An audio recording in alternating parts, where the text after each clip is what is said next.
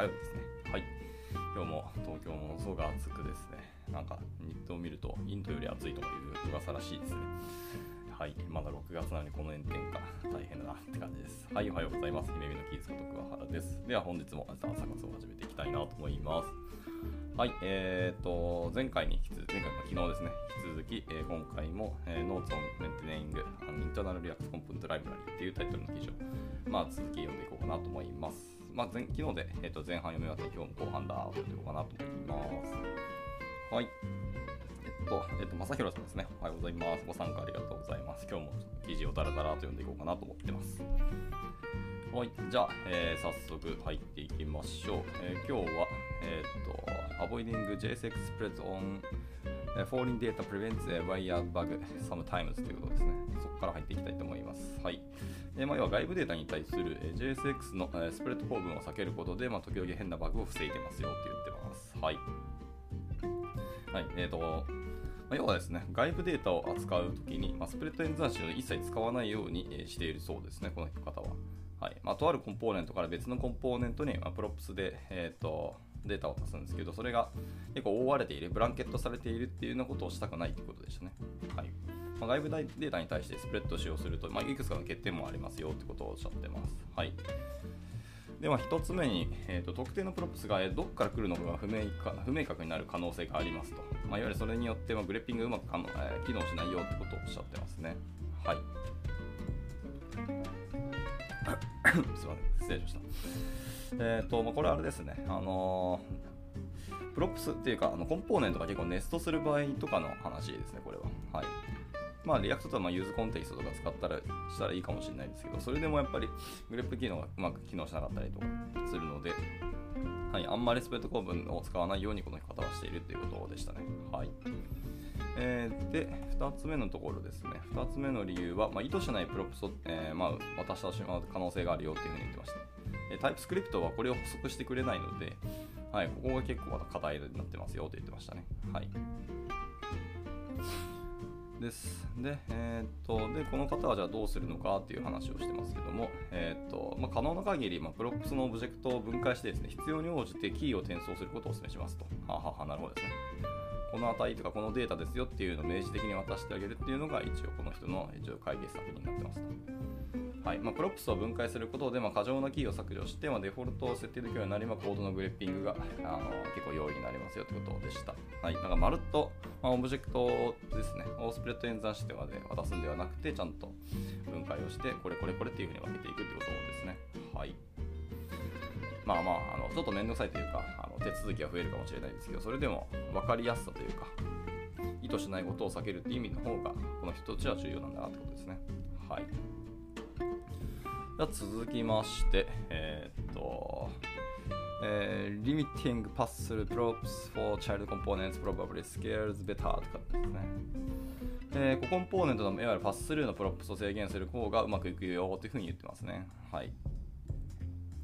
まあ、例えばですけど、まあ、最大2つのボタンを持つモーダル型として、そのコンポーネントに対してモーダルは一般的なものに、えー、ボタンは完全な props でカスタマイズできるようにしたいと思うかもしれませんと。そうですよね。モーダルを共通化して、まあ、ボタンとかを完全に props とかでカスタマイズできるようにするってのはよくある話ですね。はい。で、これに対して、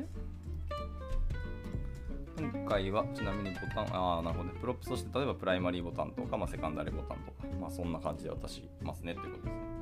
えー、これはアプリが一般的に、え使われない、え基本レベルの内部モーダルコンポーネントでは問題ないと思います。はいはいはいはい。しかし、同じ primaryButtonProps とか、でも、えーと、全ての呼び出し場所にある場合、はは同じボタンコン、ん？ちゃう、同じ、えー primaryButtonProps blob が全ての呼び出し場所にある場合、まあ、一貫性がなくなりますよと言ってますね。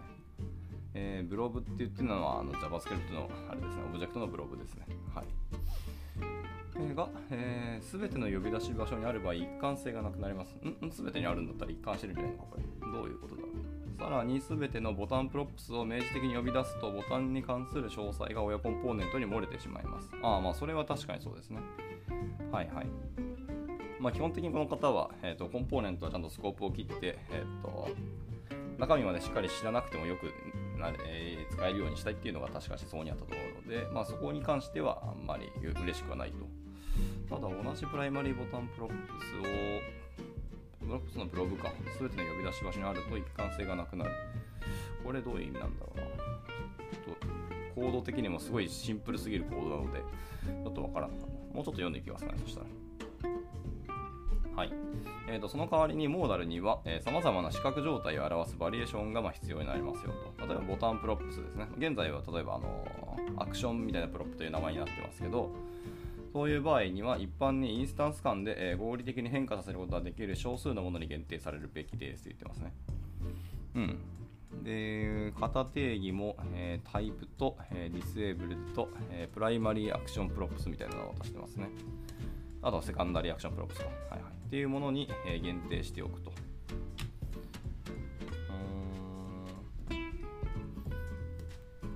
ここはちょっと、もうちょっと、あれだな、具体的にそのモーダルコンポーネントのソースコードの例が見たかったですね。なんか型定義しかないので、あんまイメージできなかった。これよくやるパターンだなと思ったので。はい。で、えー、っと、一応続き読みますね、えー、私の意見では、これを制この制御を、えー、モーダルに移動させる改善になるよと言ってますね。はいはい。制御自体をモーダルに移動させるようになるっていうのが、まあ、一つの意見ですよと。で将来的には、えー、情報っていうものの、えー、モーダルのセカンダリアクションというのは、えー、ボタンではなくてリンクっぽいコンポーネントにすると決めるかもしれません。まあ、前者の場合、これはもはや、え、かなりの破壊力を持つ変更です。まあそうですね。制御自体をモーダル移動させるというのは結構あの大きい変更になりますね。しかし重要なのは、この新しいインターフェースでは、このような詳細っていうのは、モーダルの内部に追えられることですと。あだから結局はスコープと,、えーと、責務っていうのをしっかりそこに渡して閉じてしまいたいっていうことですね。はいわかりました。はいはい。まあ、アクションが今回、え今後もしかしたらボタンではなくて、その多分リンクになるかもしれないし、リンクコンポーネントをそこに配置するようになるかもしれないんですけど、まあ、基本的にはどうやろうとも責務はそこにしっかり閉じておくっていうところをあの重きを置いてるってことですね。はい。で、その中で、えー、っと、その child コンポーネントの、えー、 props っていうのをしっかり制御していくのがいいんじゃないのっていう話をしてるっぽいですね、これ。かりました。はい。いわいわゆるその基底クラスじゃなくてなんだっけ？あのベースとなるモーダルコンポーネントを作る場合としても、まあ、一貫性を保た保ちたいに保ちたい場合はやっぱり、えーと、何でもかんでも props を渡したらいいっていうわけではないですし、まあ、そこの制御をしっかりしてくださいねってことでしたね。はい。では続きまして、Uh, most of the time, it's a good idea to use React context for components that depends on each other ですね。はい。まあ、大抵の場合、互いに依存し合うコンポーネントには React コンテキストを使うのが良いでしょうと。あまあ、ここはタイトル通り分かりやすいですね。はい。えーと、私の理解ではコンテキストの本来の使用目的っていうのは、まあ、至るところに props を、えー、スレッド化することなく依存するコンポーネントのデータをリンクすることですと言ってますね。はいまあ、この辺は多分皆さんと認識大体一致してると思いますね。はい。まあ、例えば、えー、今これ下からにソースコードの例があるんですけど、 SelectMenu ってものと、えー、 SelectOption のカスタムコンポーネントを作ってみましょうと。はい、でコンテキストを使用しないと、まあ、全てのオプションに同じ select handler と、えー、 selected boolean をつなげばならないと。はい。そうですね、今回は、えーまあ、 SelectMenu と SelectOption というコンポーネントがあって、まあ、それを使った、あのー、なんか別のななんちゃらみたいな、あのー、関数コンポーネントを作ってますね。で、えーと、 React の useState で初期値に、えーと、 selected とセッター setSelected みたいな関数を作っておいて、で、リターンにその中 SelectMenu と、それにネストした SelectOption が12345みたいな感じで並んでいるっていうようなイメージです。で、まあ、それぞれに対して、えーと、値をどんどんこうバケツリレーをし始めますよみたいなことを書いてますね。で、これをですね、えーと、コンテキストを使用すると、まあ、各 SelectOption に現在選択されているかどうかを示す必要というのはもともとなくなって、まあ、現在さ選,、えー、選択されている値をセレクトメニューに使、えー、伝えることができますよということですね。はい。まあ、これもそうですね。単純に。はい。まあ、コンテキストを使えばそのままあの意思表示というか、状態がはっきりするので、それを使えばいいんじゃないのってことですね。かつ、はいまあ、オプションに対してはオプションただただ置いておくだけで、え、っとセレクトメニュー自体に、え、っとデータを出すだけでよくなるし、それでもいいんじゃないのって話をしてますね。まあ、ここはちょっとコンポーネントのそもそもデータ渡しの設計の話もちょっと出てきますけど、この例ではですね。はい。で、まあ、もう一つですね、えーと、コンテキストっていうのはライブラリの内部で、えー、保持するべきですって言ってますね。はい。まあね、素のコンテキストをインポートしてアプリケーションで扱えるようにすると将来のアップグレードで簡単に壊れてしまうような脆い結合になってしまうので基本的には内部で閉じる方がいいんじゃないの。だから内部で保持保持しておくことがいいですよっていうふうに言ってますね。はいなるほどでした。まあまあとかく Use コンテキストって、まあ、とりあえずどこでも使えちゃうし、とりあえずコンテあのコンポーネントにデータをバンバン渡すっていうには確かに便利ではあるんですけど、まあ、用法用量を守らないと、まあ、今後の変更であったりとかに対して壊れちゃう可能性があるよってことを言ってますね。はい。まあ、そもそもコンテキスト使わなくていいパターンもあったりしますしね。ネスト何階層まで行ったら、あの、useContext 使うかっていうのの話はありますし。まあ、分かりやすく、えーと、素直にあのバケツリレーをするっていうなんかあえて振り切ってるようなあのプロジェクトもあったりはしますね。なんか外であの勉強会で行った時にそういう話を聞いて逆転してて面白いなと思いました。ただまあフローとしては分かりやすいし、なんか飛び道具って意味ではないので、まあ明示的ではあるなと思いましたね。あの検索性は悪いですけど。はい、っていうとこです。じゃ続きまして、えー、グルーピングロジカルコンポーネンツ as single object is an almost zero cost,、えー、zero cost convenience ですね。はい。えーと、論理的なコンポーネントを単一のオブジェクトとしてグループ化するっていうことはほとんどゼロコストで済む便利な方法ですよと。はいはいはいはい。えーと、例えばですね、先ほどが出てきている、えーと、セレクトメニューというのとその子供になるセレクトオプションっていうコンポーネントが、まあ、一緒にエクスポートされるのは別にいいことなんですけど、それをコンテキスト上、えー、一緒にレンダリングしなければならないからそういう風にしてるのであって、まあ、このように常に一緒であることはデータの塊であるため、それらを単一のオブジェクトにグループ化をしていますと。はあ、例えば、まあ、えーと、 Select っていうなんか一つのオブジェクトがあってそれに対して Menu に SelectMenu を渡して Option に、えー、 SelectOption っていうのを渡して一つのオブジェクトを作ってそれをコンスエクスポートしちゃってるって感じですね。はい。でえーと、何らかのインスタンスの方、インスタンスというか、まあ、別のコンポーネントの方で、えーと、その先ほど作ったあのラップしたオブジェクトをインポートをして、あで、えっ、と、インポートした名前ドット Menu とか、名前ドット Option とかで、えっ、と、コンポーネントに、あの JSX に渡しているって感じですね。ああ、やったことないですね、これ。確かに。ただまあ確かに、えーと、一つの塊っていう風にあの名詞になるので分かりやすいし、データもそこであと集約されるので、そういう意味では確かにいいかもしれないですね。ちょっとやったことないですけど。なるほど。まあ、要は依存する強い依存がある、あのコンポーネント同士をもう一つのオブジェクトオブジェクト化して、えーと、エクスポートをするっていうことですね。確かにこれはゼロコストで、えー、簡単にやれるものですし、考えたことなかったな。そっか。でも、お互いで確かに使ったり依存し合うんで、データもそこに集約するのが絶対いいと思うので、コンポーネントをあのまあ、コンポーネントに分けたものを作っておくのは全然いい話なんですけど、それを使うときにはちゃんとまとめちゃうっていう、グループ化するっていうのは確かに僕はこれいいなと思いました。はい。逆にまあ他の人が使う時もあっとにかくこれは一緒に使うものなんだなっていうのが明示化されるので、はい、他の人とかチーム開発にする意味でもちゃんと意図とか意思が分かりやすくなるのでこれは大賛成ですねいやーなるほどでした勉強になるなでは続きまして Uh, it's a good idea to uh, avoid rolling my own headless abstractions for browser APIs という。ははなるほど。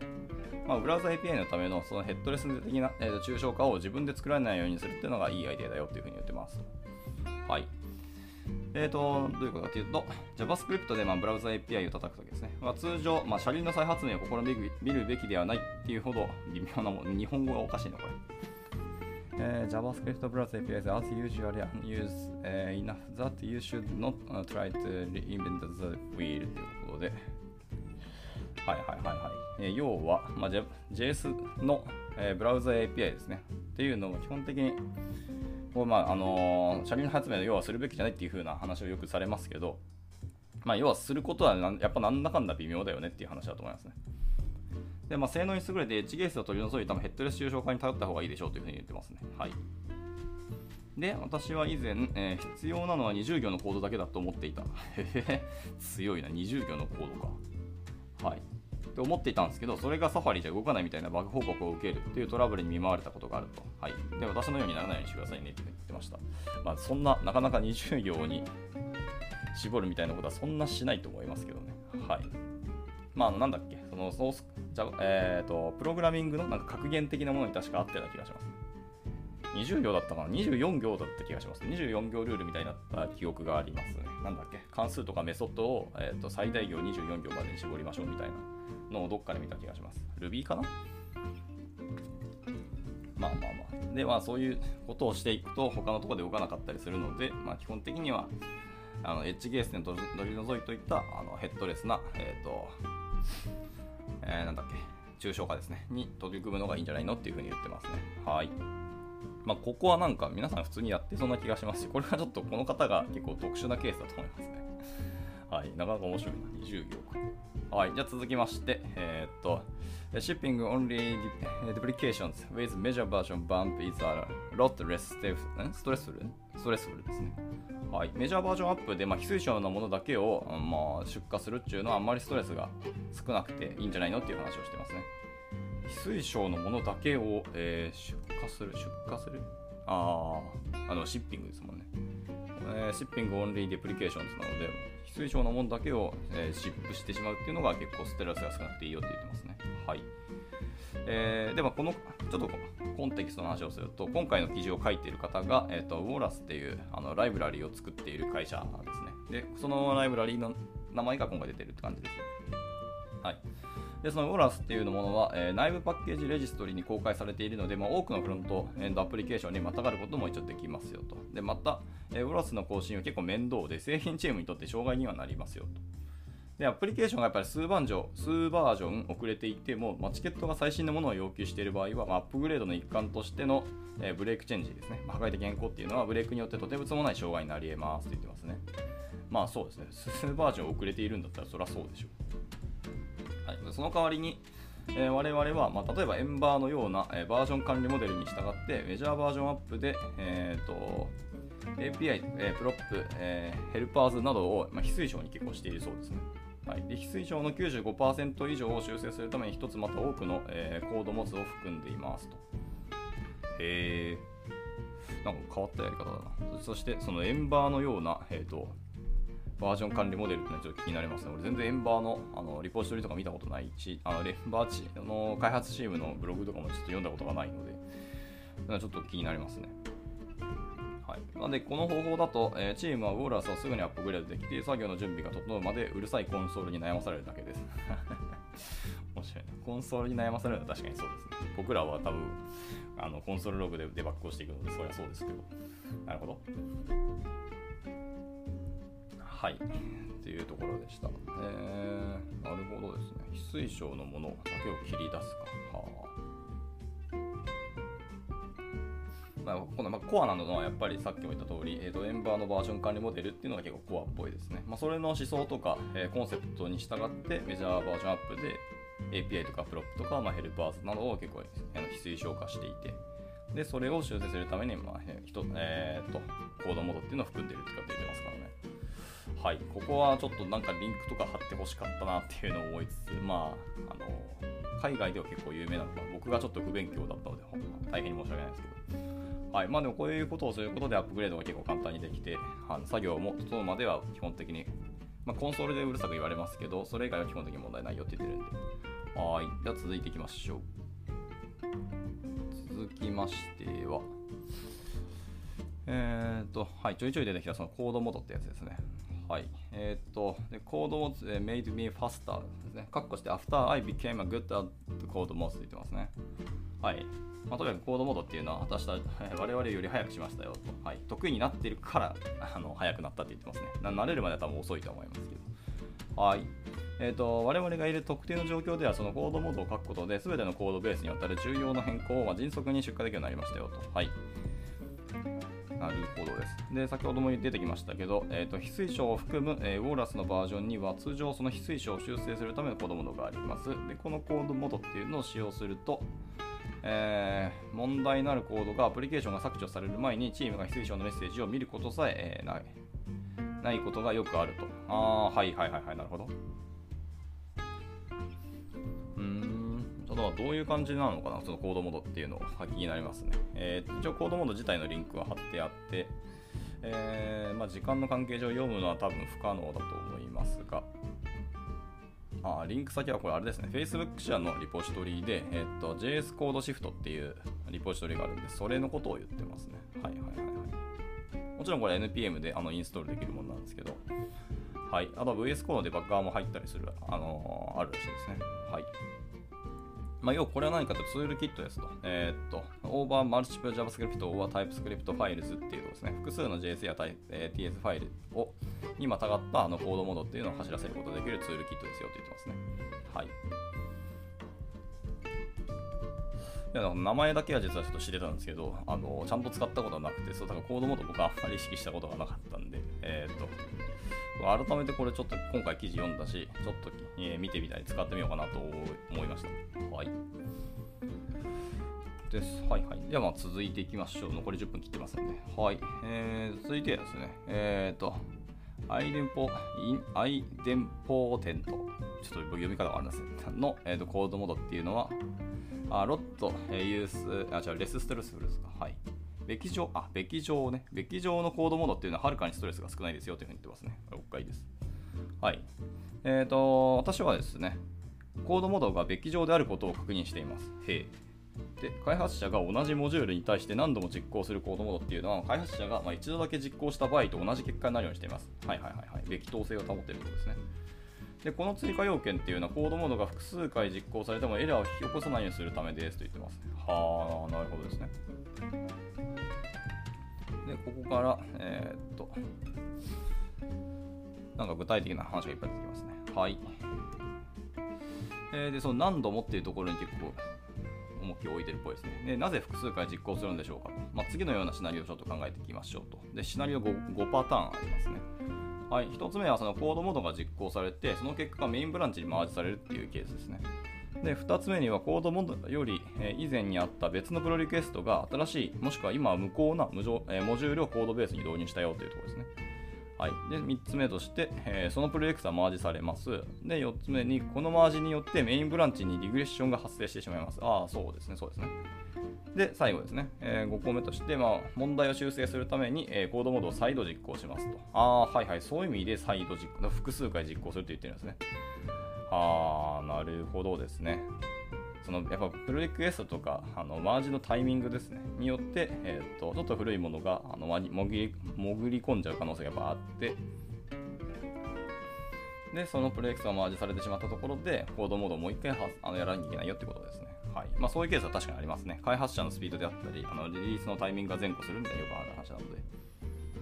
で。で、この、もしコードモードがべき上でなければ、べき上って言ってるけど、これべき等じゃないのかなべき上なのかな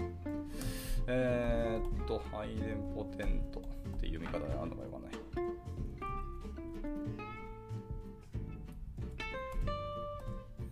えー、まさかの、えーま、標準の英和辞典に見つかりませんでしたと言われたので、諦めよう。はい。まず戻りましょう。べき上として一旦読みますね。はい。もしコードものがべき上でなければ、リグレッションが反応あの発生する可能性はもちろんありますと。で例えば、ウォラスもそうですけど、まあ、カラーオブジェクトを公開していて、まあ、全ての色のサフィックスね。サフィックスを、まあ、何らかの理由であのベースにすることを決めたとしましょうと。でそこで colors.blue と colors.red っていうのはそれぞれ colors.blue ベースと colors.red ベースになります。はい。今名前が変わりますよと。でもしコードモードがサフィックスを追加するだけなら複数回実行すればそれは別に、えーと、コード、えじゃあ colors.blue ベースベースになるかもしれません はい。もちろんこれではコンパイルできないですけど、戻って修正するのは結構面倒ですよねと。はい。これはダリですね、確かに。で、これをコードモードっていうのは、えーと、インポテントであれば、えー、このようなトラブルを回避することができますよと。はあ、なるほどでした。まあ、これは子供度の使い方とか実装にもよる気はしますけども、まあ、でも少なくともそういう風になる可能性があって、それを直すのは確かに面倒ですね。うん、まあそもそもまベータにするっていうのも結構これはかなりのエッジケースな気はしますけど、まあ、でも可能性としてはそういうことがあるよってことですね。でも、えーと、それを複数回実行しても、まあ、リグレッション発生しないように、えー、するっていうのが本当はいいと思ってますので、そういうふうに本当はしたいですよねっていう話ですね。はい要は何度やっても同じような結果になってくださいっていうことが、あの理想だというふうに話になってますね。はい。続きまして、え、ー、と、ツーリング for automatic upgrades has saved me weeks of work. ははは。なるほど。えー、自動アップグレードのためのツールっていうのは、私の仕事を何週間も節約してくれました。まあ、この辺はそうだろうな。はい、えーと、私はそのウォーラスをバンプして、まあ、全ての新しいコードモードっていうのを実行して、まあ、全てのアプリケーションでプロリクエストをオープンするツールを書きました。ほうでテストが成功すればアップグレードっていうのはすぐにマージされます。はい、で製品エンジニアっていう、まあ、プロダクトのエンジニアですね。っていうのはバンプが発生したことを知る必要さえないこともあります。はあ、はあ、いいね。でこの作業によって、えー、私や、えー、他の人たちは何百時間もの、えー、退屈な時間を節約することができましたし、まさに私たちが、えー、自動化したい種類の作業ですと。はいまあ、これはそのまんまですね。えー、続いてあと4分。あと4分で、あと4分だけでいけそう。頑張るぞーえ、次ですね、スタティックアナリシス is kind, kind で king かなって言ってますね。はい、えー、性的な解析が王様だって言ってます。はい。王様か。はい。えー、っと、いきましょう。で、ツールを増やしたり、まあ、開発者がコンポーネントライブラリをどのように消費しているかを知るっていうことは、最初に取り組むべきことを決定するためにはもちろん必要にはなりますよと。で、えっと私たちのチームっていうのは組織全体の全てのフロントエンドアプリケーションを分析し、まあ、基本的な質問に答えるための、えー、ツールを構築してきました。はい。で、このツールは次のように動作しますと。もうこれまた5つのフローですね。はい。まず最初に、まあ、全ての React のフロントエンドアプリケーションをクローンしますと。で、アプリケーションごとに、えー、全てのソースモジュールを、えー、 glob で取得します。はい。で、それぞれを、まあ、AST にパースして、AST を、えー、クエリすることでデータを収集します。ああ、はいはいはい、そういうことね。で、す、えー、べ、てのアプリケーションのデータを1つの blob にマージします。で、 blob を解析してインサイトを得ると。ああね。グローブにして AST に変換してデータ取ってきて、ブログにマージしてブログを解析しようと。はい。で、例えば、えっと、ウォーラスコンポーネントの X が毎回そのスタイルドコンポーネントでアップされたのかっていうのと、えっと、どの CSS プロパティが、えー、最も変更されたのかなどの、まあ、質問に答えるクエリをチェックインできるようにしていますと。えー、でどの CSS プロパティが最も多く変更されているかを、えー、あるコンポーネントそう、ん？なんだこれ。日本語がもっと変だな。どの CS プロパティが最も変更されているかどうかっていうのを、まあ、あるコンポーネントは他のコンポーネントと一緒にインポートされているだけなのかなどなど、みたいなことですね。の問いに答えるようにしていると。まあ、質問の仕方は自由ですけど、えーと、ここではコンポーネントライブラリの話をしていますと。はい。で、何十万行ものコードからこれらの答えを推測しようとすることを想像してみなさい。まあ、このツールに頼らざるを得ないと。まあ、それはそう。はいはいはいはい。まあ、開発中にそういう疑問が結構出てくるってことですね。はい。でもまあ、ライブラリをそんなにがっつり、えーと、使使われるようなライブラリを作ったことがないんですけど、その CSS プロパティが最も多く変更されているのはどれなのかみたいなのって結構解析したりするもんなんですね。うん、とか、まあ、とあるコンポーネントが他のコンポーネントと一緒にインポートされるだけなのか、まあ、それは結構調べると思いますけど、プロパティが最も多く使われてるみたいなところまでまあ、今回のこのウォーラスっていうライブラリはそういうのであるらしいですね。うんって感じです。まあ、さらに、まあ、これらのクエリっていうのをレストのエンドポイントで利用できるようにすると、まあ、ダッシュボードとかメトリックスの設定も簡単になります。まあ、さらにジラチケットを書くためのツールもあったりすると。すごいな。そんなものもあるんですね。ジラチケットを書くためのツールもある。もうジラでそのまま書けばいいけど、まあ、もうちょっと簡単なんでしょうね。はい。なので、右下がりに動く、まあ、技術的負債を、ま、特徴づけるグラフを見るというのはいいことですよ。言ってますねはいまあ、そのためのやっぱスタ,、えーと、スタティックアナリシスですね、性的解析っていうのはやはり素晴らしいよっていうふうに言ってます。で、このチームとしては、その性的解析をするときに、さっき言った通り、とりあえず、えーと、グローブにして、ST にして、えーと、データ取ってきて、ブログに回して、そのブログを解析するっていうのを、あの性的解析のフローのメインにしてるということですね。なるほどね。いや、これでもすごいですね。しっかり、あの、あのやっぱり ST に変換してるっていうところが、個人的にはいいなと思いましたね。はい。じゃ続きまして、えー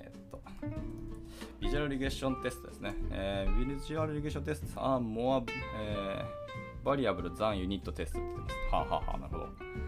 まあ、ビジュアルリゲーションテストっていうのはユニットテストに今価値があるよって言ってますね。はい。まあ、フロントに関してはそうかもしれないですね。フロントって、まあ、基本的に来たものを、まあ、色付けしてで、あのー、表示するっていうのが基本的にやることなので、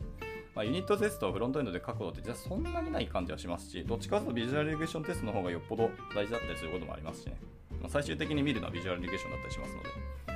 はいまあ、例えばジェストを使った、まあ、イメージのスナップショットテストっていうのは非常に貴重ではありますと。でコンポーネントの全てのバリエーションと、まあ、状態っていうのを繰り返して、まあ、各ステップで画像のスナップショットを取得して、コンポーネントの最後の、えー、バージョンと比較をします。でこのスイートっていうのは、えー、プレゼンテーションのいかなる違いも、えー、失敗のトリガーとなるように設定可能にですと。えー、違いがあることを期待しましたかと。はいまあ、何かを修正する必要があるようですねと。はい。っていうところでした。まあ、この方は Jest だけであの image snapshot を撮ってるっていうことですね。ショットですか。まあ、 visual regression test のツールもたくさんあるし、今だと Cypress もありますし、えっ、と、なんか reg-suit っていうのもあったりしますし、まあ、もちろん実装触ったらそのままでもいいけど、あと、なんだっけ、エンジーム？ Enzyme？ちょっと読み方言わないわかんないですけど、ああいうやつもありますね。ソースコードの、あのー、スナップショットテストっていうのもあったりはするので、まあ、本当は画像とか画面のスナップショットを撮った差分を取るあのサイプレスだったり、え、ー、とレグスーツってを使うの方が、まあ、いいかもしれないですけどね。はい。ただまあ結局画面に出てくるのはソースコードなので、まあ、ソースコードレベルでのスナップショットとしての演材も使うとも別にいいんじゃないかなと思ったりしてます。はい。えー、っと、ラストですね。えー、ラスト、えー、ビジュアルリグレッションテスト are pain to set up, but definitely worth it って言ってますね。まあそうね。ビジュアル回帰テストってのはセットアップが正直面倒です。しかし、間違いなくその価値は高いですよって言ってますね。はい。えーと、画像のスナップショットを取得するための、えーと、テストハーネスではかなり厄介ではありますと。でそれはあなたのマシンでスナップショットテストを実行している OS っていうのが、まあ、CI 上の OS と同じであることを必要とします。ああ、そうね。実行環境に影響するのは確かにその通りだと思います。でもしあなたが CI 上で Linux イメージを実行しているんであれば、まあおそらくそうでしょうけども、あなたは MacBook 上の Docker コンテナでスナップショットを実行する必要があります。まあそうですよね。でそれは Linux は、えー、MacOS と異なる、えー、フォトスムージングを使用しているため、えー、CI 上でテストを実行すると失敗するためですと。はい。これはまだ解決したいのでしょうか、まあ、誰か私にメールしてくださいと。解決策がまだ出てないので誰か教えてくれと。でさらに実行速度が非常に遅くなって予期せぬ失敗をするとデバッグが結構面倒になりますよと言ってました。はい。まあ、やっぱりビジュアルリゲーションテストまで行くと確かにもうあの実行動作環境までちゃんと,、えーと、同じにしたいっていうのは確かにその通りなので、まあ、基本的には Docker を使って同じあの環境を用意できる、OS を用意できるイメージとかをですね、持ってきて、えそれを実行してコンテナ作るのがいいと思いますね。はい。以上、まあ、だらだらと読んできましたけれども、最後、締めとして、えー、That's it for now ということで、今はこんだけしかないですよと。はい。まあ、もし何か意見あったりしたら、まあ、ツイートでも DM でもメールでもいいので、えー、お気軽に投げてくださいってことでした。はい、ちょっと時間オーバーしましたけど、今回の朝活はこれで以上にしたいと思います。はい、まあちょっと途中途中、なんか分かりづらかったり、ちょっとコンテキストが難しかったりとか、この方特有のなんか考え方もあったりして、まあまあ、なんかいろいろ思うところはなくはないですけど、まあ、全体的にあのすごく勉強になったし、あ、なるほどなっていう参考になることがたくさんあったので、この記事はなんか皆さんでも読んでいただくといいと思います。特に React であの開発している方っていうのは、ここかなり、ソースコード全部やっぱり React になってますし、あの参考になるなと思いました。まあ、あとは、えーとまあ、 Svelte であったりとか、まあ、 Solid JS とかでも、えっと、思想というかコンセプト的なところはあの全然使ってもいいものになってくるのでこうこうこういう設計の考え方とかあのドキュメントに書いてあるというのはすごくいいなと思いましたので、はいまあ、ご参考までに読んでいただければなっていうところです。ちょっとすみません、僕があまり理解力が弱くてですね、なんか途中、ふーん、ふーんっていう感じのちょっとぐだぐだな空気になってしまったのはちょっと申し訳なかったんですけど、はい、ここはちょっと不勉強というところで、あのお流しいただければすごくありがたいなと思います。はい。じゃあまた明日はですね、何読むかまた悩ましくてですね、なんかあのネタを募集していますが、なんかね、何もネタ出てこなかったら、えー、と前回のように、あの JSI インフォのようなあのウィークリーニュースがあるんですけど、それの、えーと、フロントエンドウィークリーの、確か、なんか東京っていう名前がついたあの外国の記事があったりするな。なぜか東京ってついてるのに海外の記事だったりするんですけど、はい、みたいなものもあったり、まあ、いろんなあのウィークリーニュースのあの記事を出している方がいらっしゃるので、それの 1, 個か2個ピックアップして、そのダダダって読んでいこうかなと思ったりしています。はい、もしあのアイデアとかあれば、いつでも投げていただけるとすごく嬉しいなと思います。はい。じゃあちょっと4分ぐらい過ぎてしまいましたけど、こちらで今日の朝活は以上にしたいかなと思います。はい、ちょっとご参加いただいた皆さんありがとうございました。はい、今日もめちゃめちゃ暑いと思いますので、皆さん体調管理だけは気をつけていただいて、まあ、今日も一日頑張っていただければなと思います。では、えー、っと、終了します。お疲れ様でした。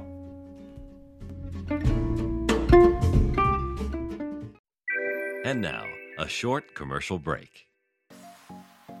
現在、エンジニアの採用にお困りではありませんか？候補者とのマッチ率を高めたい辞退率を下げたいという課題がある場合、ポッドキャストの活用がおすすめです。音声だからこそ伝えられる深い情報で、